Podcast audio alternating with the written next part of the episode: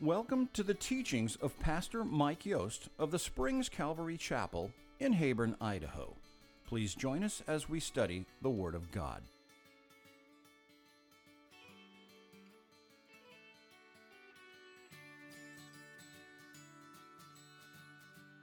This morning, we're going to be in the Gospel of Luke in chapter 15. As you've been following along with us, you can turn in your Bibles there. This is the chapter, one of the beloved chapters, the lost and the found. Jesus opens up and just shares with us what heaven is like and what our Lord is like and what our shepherd is like, what our Father is like in relationship to our plight of being lost.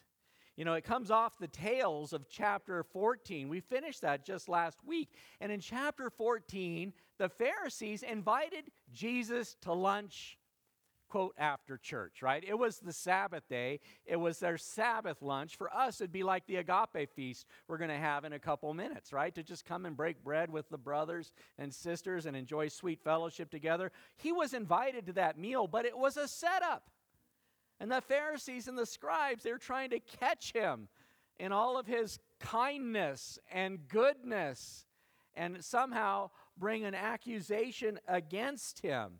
And, and we saw Jesus kind of rebuked them, and he used the dinner that they were at as an illustration as they would come to this meal, he accused them and brought forward their false piety, their false popularity, wanting the best seats, their false hospitality, their false security, thinking they've got it made, they're going to heaven, their false expectancy, and even their false witness. And he leaves that lunch and he goes out amongst the people. And in chapter 15, we read at verse 1 Then all the tax collectors and the sinners drew near to hear him. And the Pharisees and scribes complained, saying, This man receives sinners and he eats with them. You see the connection? Here he's been invited to a meal. I use that illustration, The Man Who Came to Dinner, a, a you know, a, a, movie that was made back in the 40s, but uh, how it just rips off the masks of hypocrisy and, and people thinking there's something that they're not, all the airs and pretensions and all the smugness that people can have, even when they gather amongst believers, as these Pharisees, these scribes were doing, inviting Jesus to lunch. And now he's out amongst the people and what happens? The people come to him. The people flock to him. The people love him. It's interesting in all of this, lost sinners are attracted to Jesus, right? He's just like a magnet for those who are lost, that he might welcome us and make us feel at home, right? These, these scribes, these Pharisees, they were kings of criticism. They could point out every error in everybody, save themselves. Right? And yet, Jesus, he doesn't criticize them, he cares about them, he cares for them, he cares with them.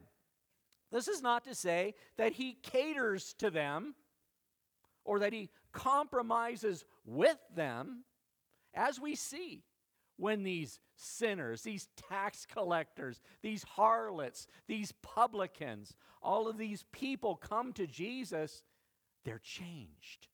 They're changed not because of the law, but because of love. And that's what we're here to celebrate today. All the tax collectors and the sinners drew near to hear him. Now, it's interesting. Luke makes quite a big deal about Jesus and these tax collectors and these sinners. In fact, back in chapter 5, you might remember when he called Matthew, Matthew Levi, to follow him, to uh, be that this, the apostle of him. In Matthew chapter 5, at verse 27, we read, After these things, he went out and saw a tax collector named Levi sitting at the tax office, and he said to him, Follow me. So he left all and rose up and followed him. Then Levi gave him a great feast in his own house. and there were a great number of tax collectors and others who sat down with them. And the scribes and Pharisees complained against his disciples, saying, Why do you eat and drink with tax collectors and sinners? Jesus answered and said to them, Those who are well have no need of a physician, but those who are sick. I have not come to call the righteous, but sinners to repentance. Going on in Luke chapter 19, we're going to be there several weeks out from now. But as Jesus is approaching Jerusalem and he's coming through Jericho, we get the story in verse 1 of chapter 19. Jesus entered and passed through Jericho. Now, behold, there was a man named Zacchaeus who was a chief tax collector, and he was rich. And he sought to see who Jesus was, but could not because of the crowd, for he was of short stature. So he ran ahead and climbed up into a sycamore tree to see him, for he was going to pass that way. And when Jesus came to the place, he looked up and saw him and said, Zacchaeus, make haste and come down, for today I must stay at your house. So he made haste and came down and received him joyfully. But when they saw it, who's they? We can feel, yeah, we've been following Luke along. We kind of know what this is. When they saw it, they all complained, saying, He's gone to be a guest with a man who is a sinner. Then Zacchaeus stood and said to the Lord, Look, Lord, I give half of my goods to the poor, and if I have taken anything from anyone by false accusation, I restore fourfold. And Jesus said to him, Today salvation has come to this house because he is also a son of Abraham. For, and this is key, the Son of Man has come to seek and save that which was lost. And this is really the theme of Luke's gospel that the Son of Man, Jesus Christ, would come, not just stay up there in heaven and wait, he would come to seek and save you, me, us.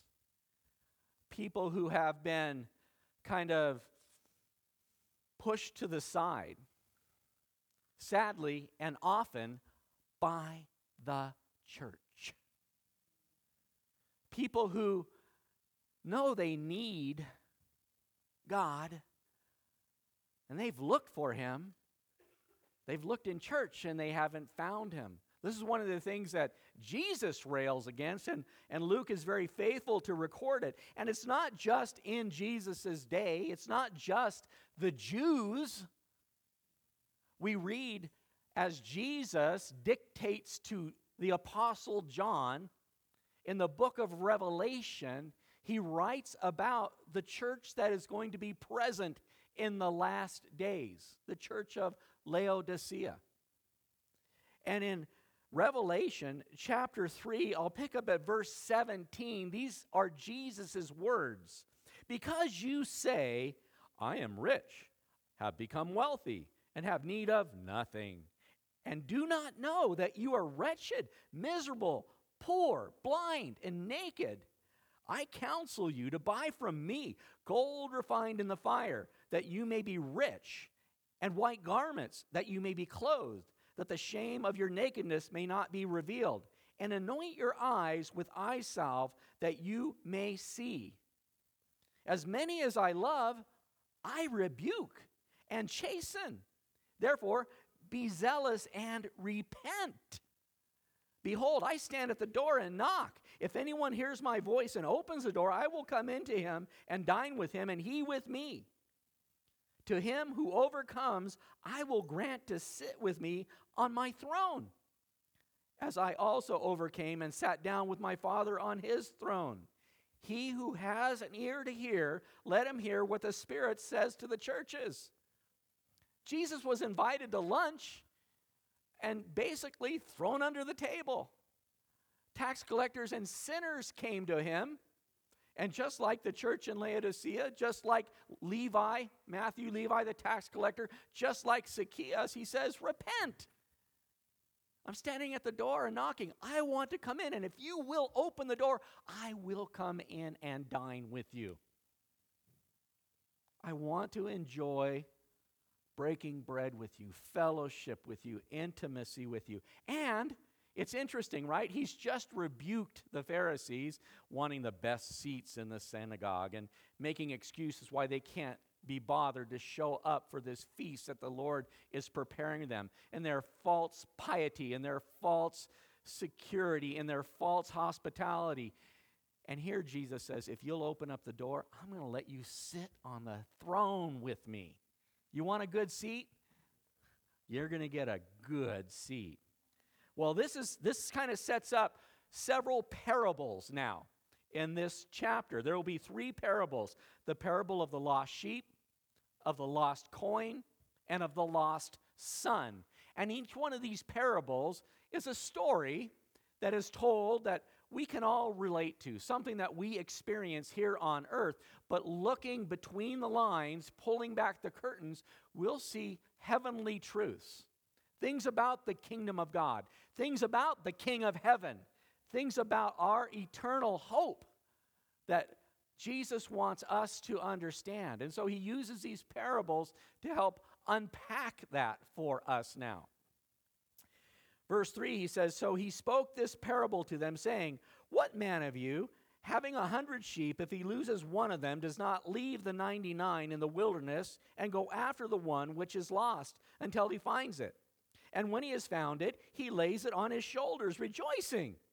And when he comes home, he calls together his friends and neighbors, saying to them, Rejoice with me, for I have found my sheep, which was lost.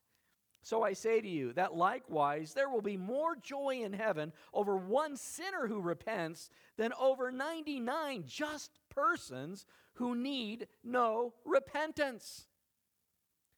Do you get it? Do you see the picture? Now, it's important that we understand this comes right on the heels of Jesus having dinner at the Pharisees' house.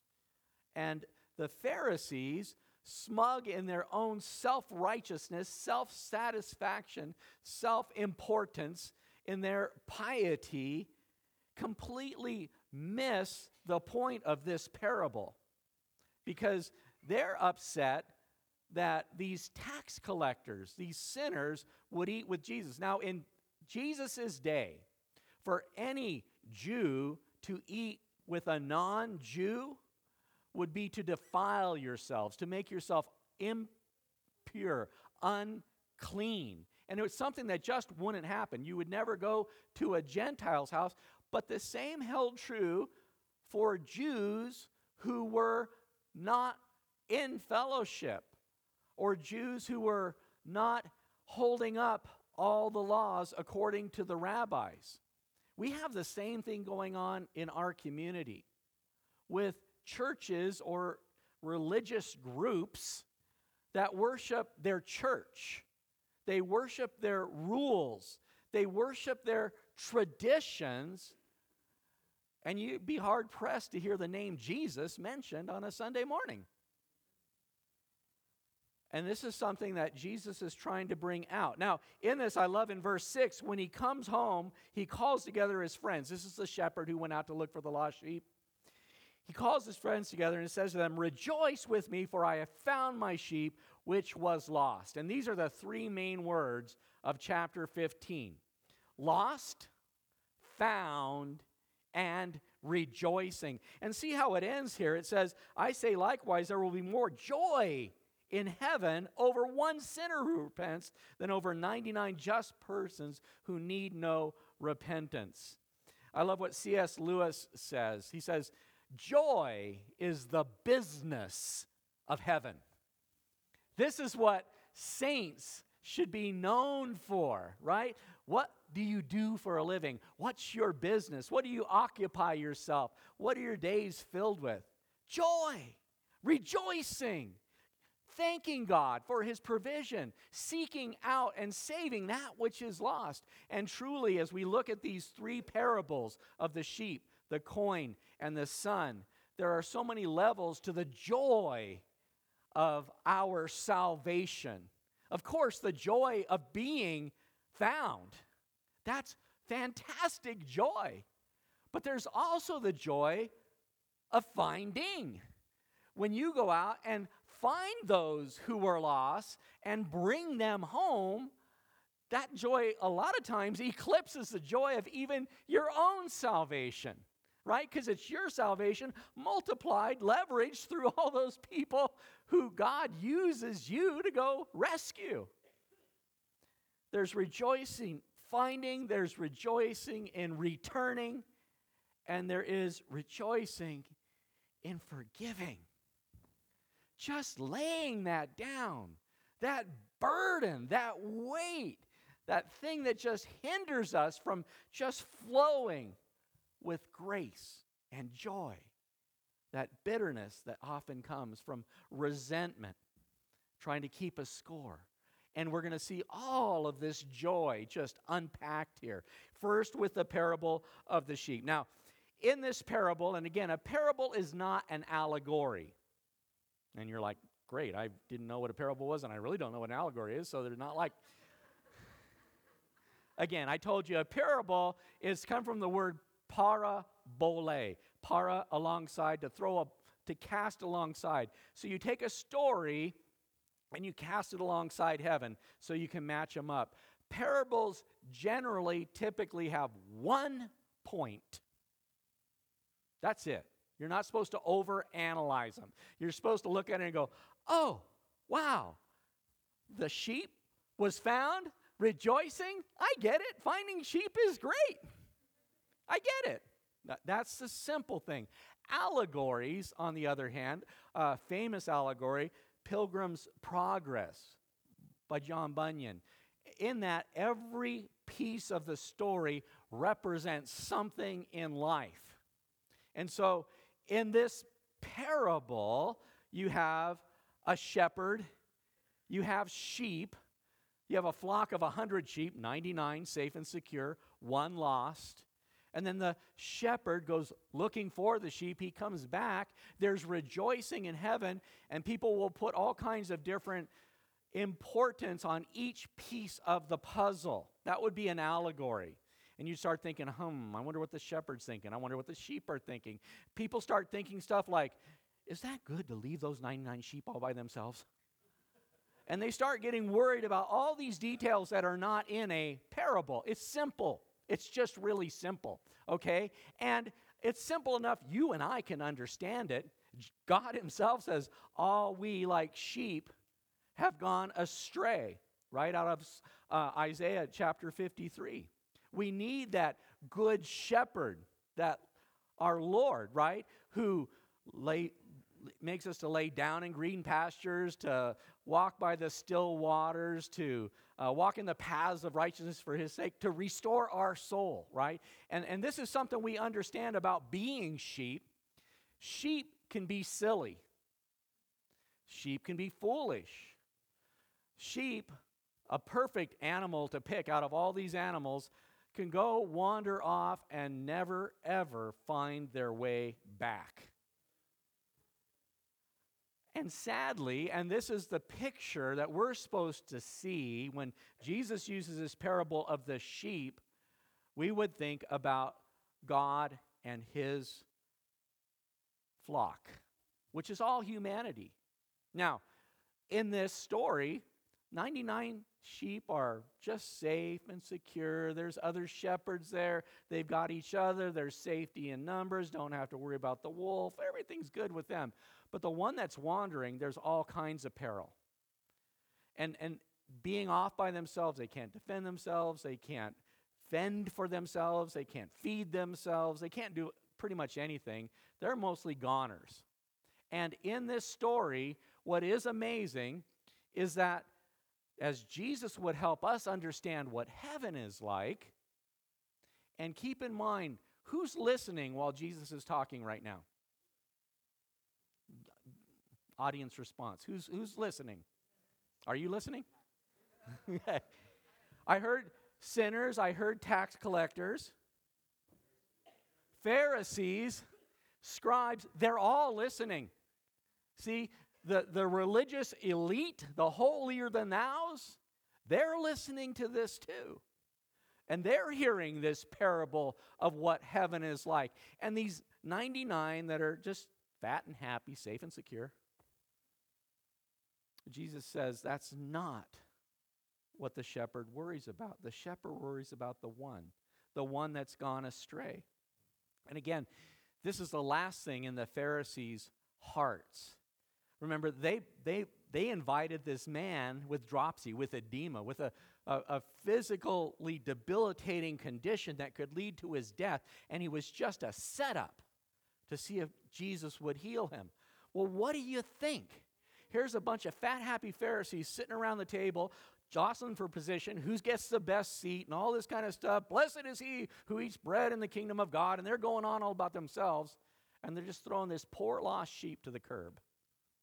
Now they're hearing the story as Jesus says, This is what the kingdom of heaven is like. One lost sheep, I'm going after him. And clearly, and if we know a little bit about Scripture and the Bible and how these different things are representative, those sheep represent Israel. And there are some of these Jews, even the sinners, even the tax collectors, that have gone astray. What are you going to do when a sheep goes astray? To the Pharisees, to the religious elite, nothing. They got them in that. They got themselves in that. They can get themselves out. I'm not going to dirty myself. I'm not going to defile myself. I'm not going to lower myself. I'm not going to go looking for sinners. Are you crazy?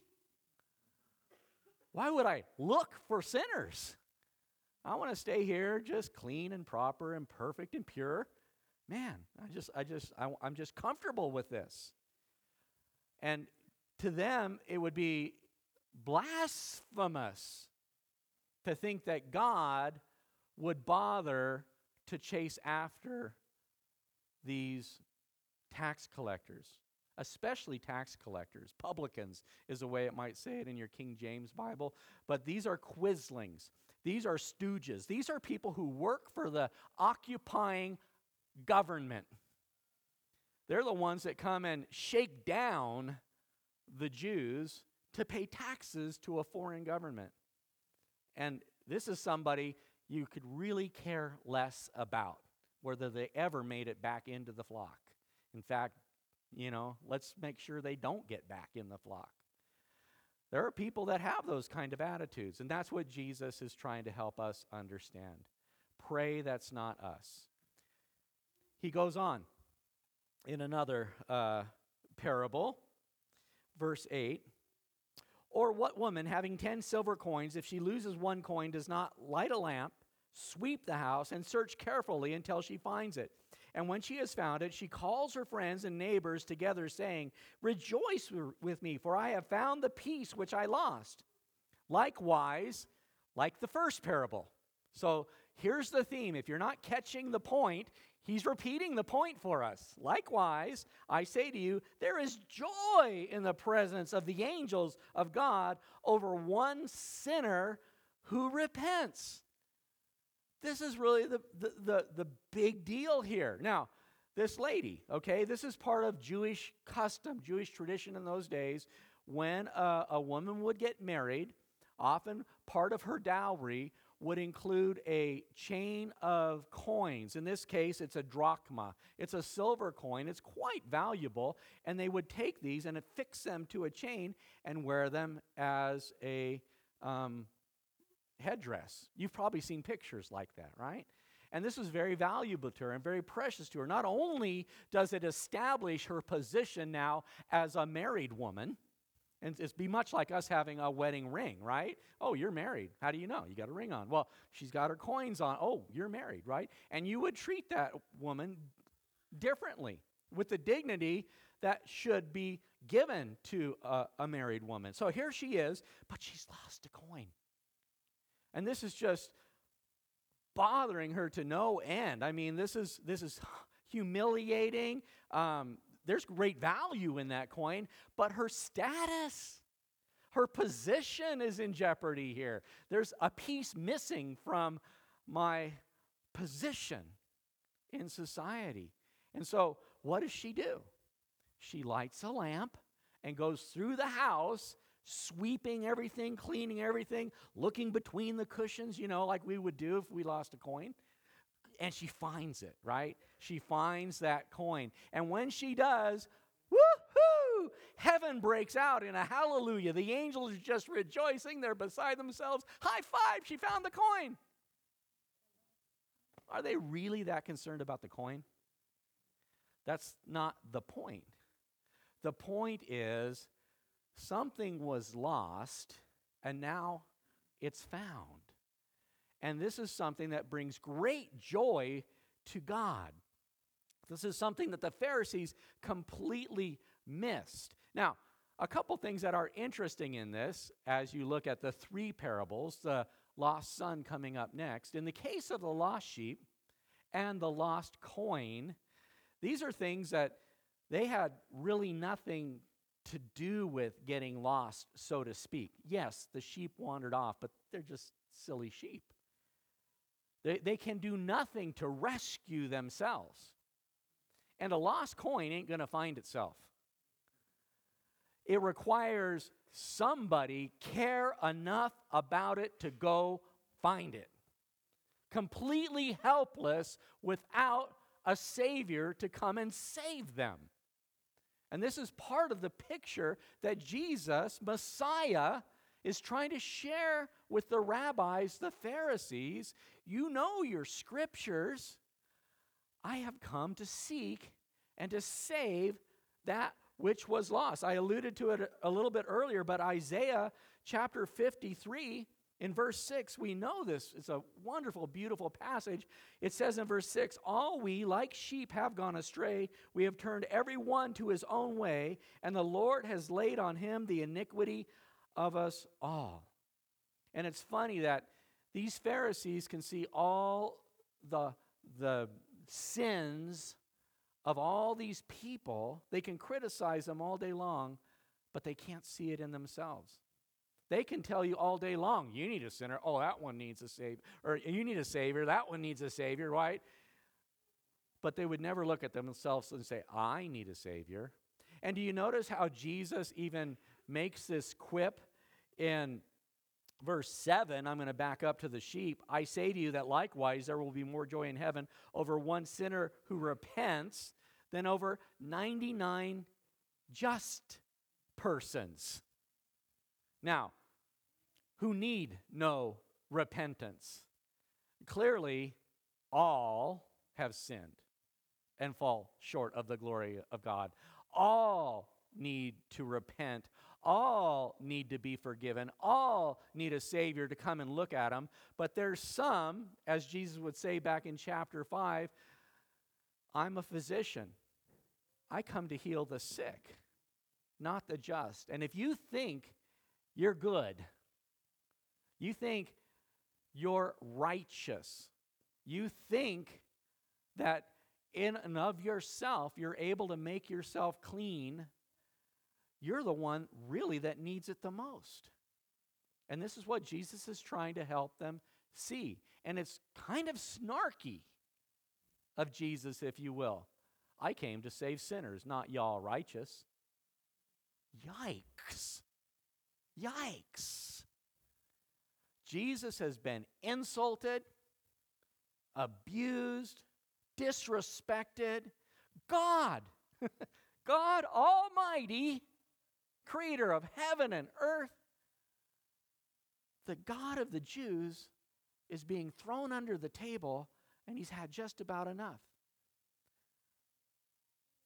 I'm done with you religious elitist snobs. That's scary. That's not a place you will ever want to be. I love it. Coming up in several more chapters, we're going to see Jesus gather with the disciples at the Last Supper, right?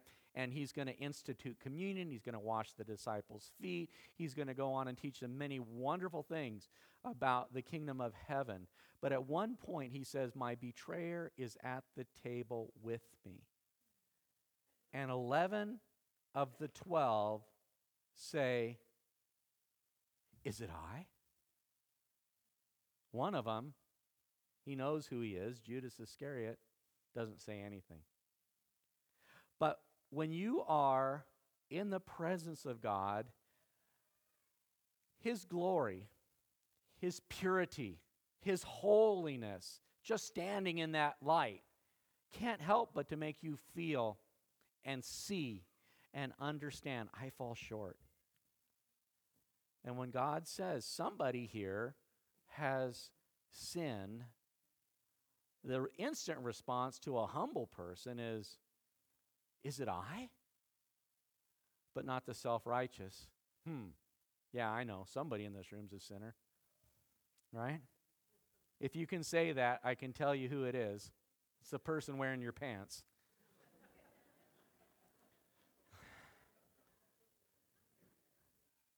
so, the second time, rejoicing. Now, verse 11. Then he said to a certain, then he said, another parable, a certain man had two sons. And the younger of them said to his father, Father, give me the portion of goods that falls to me. So he divided them as his livelihood. And not many days after the younger son gathered all together, all together, journeyed to a far country where he wasted his possessions with prodigal living. This is also known as the prodigal son, right? The lost son. And it's interesting in this, um, it's also a picture of the loving father, you know, and you can look at that and title it how you will. Most of us look at it as a prodigal son because we tend to see ourselves first. Whenever you take a picture of a group of people and you look at the picture, who's the first person you look for? Yourself, moi, right? And so when you look into this parable, who's the first person you see? Moi. the prodigal. Prodigal's a fancy word, it just means waste. Wasted. So it's really repeated twice in this verse. In verse 13, not many days after the younger son gathered all together, he journeyed to a far country and there wasted his possessions with wasteful living. That's just literally what it means.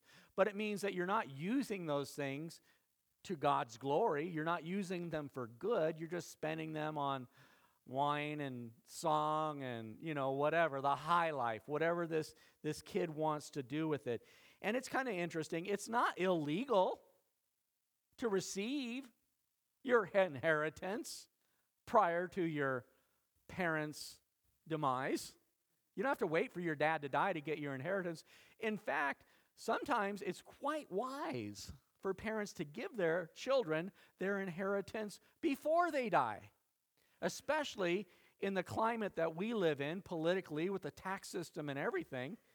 You can probably get a lot more bang for your buck giving it to your kids while you're still here. You get to see them enjoy it and it helps them on their way in life. And there's nothing wrong with getting an inheritance before you die. But in this case, the problem was while it was legal, what this son did was not loving. It's not loving to waste what somebody has worked so hard to give you. You need to be grateful, appreciative, thankful. And this is really the heart of the problem with the prodigal son is that he just doesn't have a place for this gift. He's prioritizing things over people. He wants the stuff. He could care less about dad. He's prioritizing pleasure over reality. And, and these are some things that we need to be careful for. So he said, Give me the inheritance. He divided them, and after many days, he went and journeyed to a far country. So this is not amongst his people. He just leaves Dodge to a far country uh, and wasted his possessions with prodigal living. So he's out of reach of rescue. And this is the case Again, this is a parable. The parable is going to be the same as the other two. You know what the parable is? You know what the point is, I mean?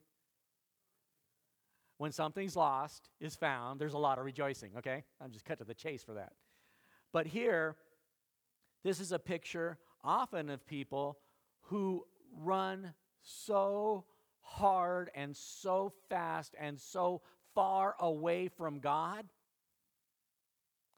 that they virtually get out of reach. Out of reach of the family, out of reach of the friends, out of reach of the kids they went up went, grew, went to school, grew up with, out of reach of everybody. They'll find themselves finally in some long lost, desperate, dark place. Nobody knows them, nobody cares about them, nobody sees them, and it's virtually hopeless. This can happen to people, and it's something we need to be careful for. It's why we want to teach the Word of God to our children as they grow up so they can take heed. Be careful. Watch out. When you start running down that path, I know it sounds like fun, sounds like pleasure, it sounds just like all that. The world advertises it, markets it to us, tells us it's going to be so great. You, I mean, you know what the deal is. You watch television or whatever, and how do they sell you stuff? Uh, there are so many things. I, uh, we went and we watched the Super Bowl this year. Forgive me, but I loved it. But um, the commercials.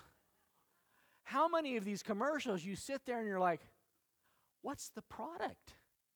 All I see is this wonderful lifestyle or these attractive models or all these things that are supposed to make me desire whatever they're selling, but they don't even put the product out there. They just sell the vibe. And it's something that we need to be very careful for. Well, this young man fell for it hook, line, and sinker. Verse 14, but when he had spent all their spent all, there arose a severe famine in that land, and he began to be in want. Then he went and joined himself to a citizen of that country, and set and he sent him into the fields to feed the swine. He basically became an indentured slave. He sold himself. I'll work for you, just feed me. Okay, you can work for me. You just take care of the swine, the pigs. You don't have to put too much into this parable to recognize when Jesus says there's a young Jewish boy who gets his inheritance from his benevolent Jewish father and goes to a far country and he's feeding pigs. That ain't kosher. Okay? There's some problems here. Verse 16, and he would gladly have filled his stomach with pods that the swine ate and no one gave him anything.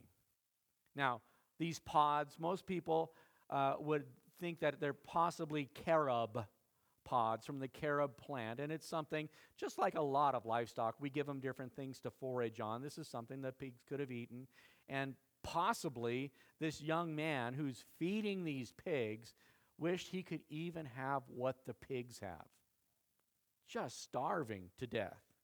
Verse 17 but when he came to himself, he said, How many are my father's hired servants have enough bread to spare, and I perish with hunger? I will arise and go to my father and say to him, I have sinned against heaven and before you, and I am no longer worthy to be called your son. Make me like one of your hired servants. And he arose and came to his father. Hallelujah. We read in the book of Romans in chapter 2 at verse 4. Or do you despise the riches of his goodness, his forbearance, his long suffering, not knowing that the goodness of God leads you to repentance? And so here is this lost soul, so far out of reach from his family and his friends and whatever social security net that might be out there for him, and yet God, the goodness of God, and just remembering all the blessings that he had. You have life, you have abilities, you have talents. God created you specifically, uniquely divinely to fit in a niche just for you. You are important. Of the 8 billion people on the planet, there's only one you. And God made you to fill that role which He ordained before the foundation of the world. that you should walk in it. And at this point, this starts crashing in on him. How often it is that we have to come to the end of ourselves, that we, we come to the end of our rope, and I often say, you actually have to get to the end of your rope and then let go. That's when you get to God. I know that's my story. I, I was raised in a Christian home. And when I say that, I'm an American Christian. I was born a Christian. I went to church. That makes me a Christian, right? I wasn't really raised in prayer. I wasn't raised in the Word. I wasn't raised in fellowship. I wasn't raised in service. But nevertheless, I knew about God. And there came a point in my life at 28 years where I had, I had hit bottom. I had let, I, the rope, I was up there someplace but I just at the bottom with without a lot of distractions, you can see sometimes a little bit more clear what you have and what you don't have. And the one thing I still had was that I knew God loved me. And I reached out and he took my hand and pulled me out of that pit. And this is where this guy, this kid is at. He's repenting. The goodness of God leads us to repentance. Repentance is a Greek word metanoia. Metanoia means to turn around or change your thinking. If you're thinking about the world and you're thinking about yourself and you're thinking about your plans and you're thinking about your goals, turn around and start thinking about God. Thinking about what He's done for you. Thinking about what His hopes and dreams are for you. Think about what His purpose is for you. Think about God. Meditate God. Dwell on God. Change your thinking and you'll start seeing the way out and the way up. And so he said, I will arise and go to my father, and I will say to him, Father, I have sinned against heaven and before you, and I'm no longer worthy to be called your son. Make me like one of your hired servants. Man, even the hired servants ate better than he did, right? And I am, um, verse 20, and he arose and came to his father. He came to his father. Hallelujah. Can anybody ever say that's your testimony? I once was lost, but now I'm found. I was blind, but now I see. Verse 20, B, but when he was still a great way off, his father saw him and had compassion and ran and fell on his neck and kissed him. I can tell you right at this story, this point in the story, with all the Pharisees gathered and the sinners and the tax collectors gathered, and Jesus says that the Father pulled up his robes and ran to him, all of the Pharisees would go, humph. That's so undignified. No, no father would ever do that. They wouldn't stoop that low to run after a dirty, reprobate sinner, even if it's their own child. This is the problem. This is the, the, the, the brokenness of the heart of the Pharisees. They would mock the Father. And yet, as I look at this, this is the parable of the loving Father. This is just how much God loves me. That while I was yet a sinner, Christ died for me. Christ came and went to the cross for me that he might reach in to the pit that I was in and pull me out and bring me back to the family of God. His father ran to him and fell on his neck and kissed him. And he said to him, Father, I have sinned against heaven and in your sight. I'm no longer worthy to be called your son. But his father said to his servants, Bring out the best robe and put it on him, and put a ring on his hand and sandals on his feet, and bring the fatted calf here and kill it, and let us eat and be merry. For this is my son was dead and is alive again. He was lost and is found. And they began to be merry. This is so beautiful. This is so wonderful. We start with a son in rebellion in verses 11 through 16. He's rejecting his father, just rejection. And then in verses 17 through 20, we see him repenting. He's rejecting the world, right? And he's turning away from that old world. And now, here in these verses 20 to 24, we're seeing reconciliation. That those wounds and those, those sorrows are being filled, they're just being covered with love. It's just so beautiful. And then we get into verse 25 the reaction of the older son. Again, this isn't an allegory, so please understand there's one point to this. They were rejoicing because he who was lost is found.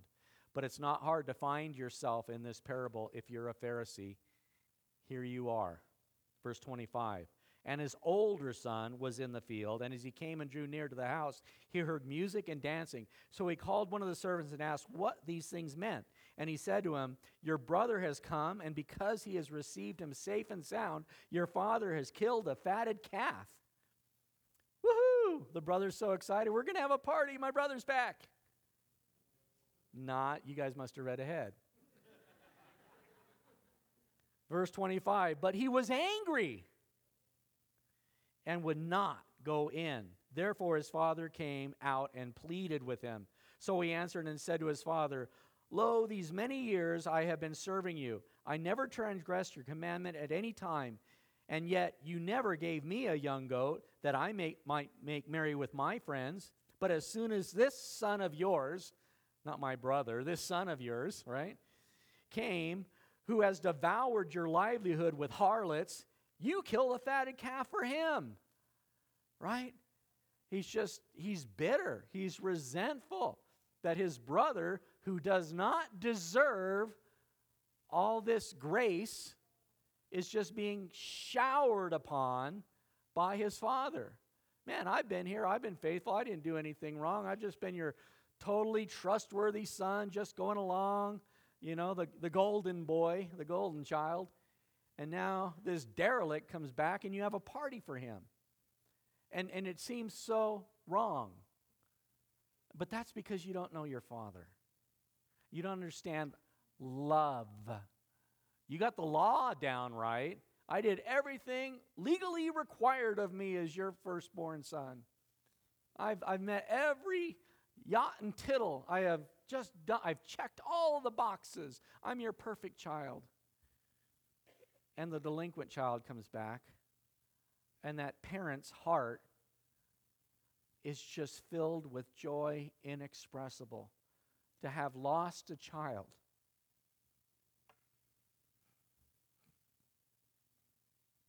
And I can't just cruise by that because there are too many people in this room who know exactly what I'm talking about. There is no greater heartache in the world there's, than to lose your child. But the joy that comes when that child comes back is off the charts. You're never going to find it in this world. It is out of this world. It is supernatural. It is God's love just pouring into your soul when that child comes back. Now, I know for a lot of us, the jury's out. We don't know if that child's going to come back or not. In some cases, we may have lost a child and we don't know the outcome of their life or their soul. They've departed this earth. We can't sit in judgment and know where they are. But our heart breaks for them, and we await that day when we'll finally understand where are they? But this story and the picture of this story, again, there's that, that brother who just doesn't care. That is, his brother came back. And that's a picture of these Pharisees and how they would treat him. We'll go ahead and finish this up. Worship team, you can come on up. Verse 30, I'll pick up. But as soon as this son of yours came, who has devoured your livelihood with harlots, you killed the cat, fatted calf for him. And he said to him, Son, you are always with me. Truly, right? If you're, and there, again, on the other side of that, I talked about lost children. Which one of us doesn't want to see our kids or our grandkids grow up in the love and admonition of the Lord and not become a prodigal, not waste their life, not run off, but just grow up sweet and blessed? Isn't that a beautiful thing? And this is what this brother has. He's been in the presence of his father that whole time. What more can you ask for? You've had me 24 7. And he said to him, Son, you are always with me, and all that I have is yours.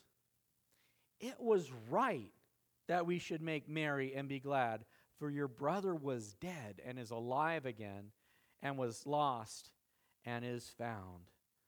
Total restoration to be back together with the Father.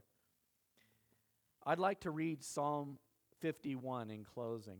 If you have your Bibles, you can turn to Psalm 51 and follow along with me. You can even read along with me. But I think David sums up the situation that we've seen here. That which is lost is now found, and there's tremendous rejoicing. Psalm 51 says, Have mercy on me, O God, according to your loving kindness according to the multitude of your tender mercies. Blot out my transgressions, wash me thoroughly from my iniquity, and cleanse me from my sin. For I acknowledge my transgressions, and my sin is always before me. Against you, you only have I sinned, and done this evil in your sight, that you may be found just when you speak, and blameless when you judge. Behold, I was brought forth in iniquity, and in sin my mother conceived me. Behold, you desire truth in the inward parts, and in the hidden part you will make me to know wisdom. Purge me with hyssop, and I shall be clean. Wash me, and I shall be whiter than snow. Make me hear joy and gladness, that the bones you have broken may rejoice. Hide your face from my sins and blot out all my iniquities. Create in me a clean heart, O God, and renew a steadfast spirit within me. Do not cast me away from your presence, and do not take your Holy Spirit from me. Restore to me the joy of your salvation. Uphold me by your generous spirit. Then I will teach transgressors your ways, and sinners shall be converted to you. Deliver me from the guilt of bloodshed, O God, the God of my salvation. And my tongue shall sing aloud of your righteousness. O Lord, open my lips, and my mouth shall show forth your praise. For you do not, not desire sacrifice, or else I would give it. You do not delight in burnt offering. The sacrifices of God are a broken spirit, a broken and contrite heart. These, O God, you will not despise. Do good in your good pleasure to Zion, build the walls of Jerusalem, then you shall be pleased with the sacrifices of righteousness, with burnt offering and whole burnt offering. Then they shall offer bulls on your altar. We celebrate today. We have an agape feast, a time where we can come to the table with Jesus Christ, and all are welcome at the table. All of us, at some point in our walk with the Lord. None of us perfect, none of us sinless, but all of us saved, and all of us with a Savior who will complete that work which He began in us. And as we confess our sins, He's faithful and He's just to cleanse us of our sins and all unrighteousness, to blot out our sins, to make us white as snow. And we have so much to rejoice in this morning and the fellowship we have with each other. The joy of finding, the joy of returning, the joy of receiving, just the joy of rejoicing, the business of heaven. Let us be about our Father's business. Amen.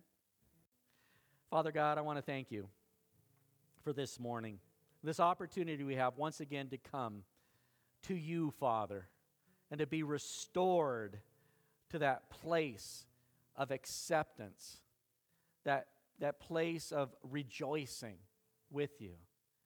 I do pray that if there's anybody here this morning who is dealing with a burden, whether it's a burden of being rejected.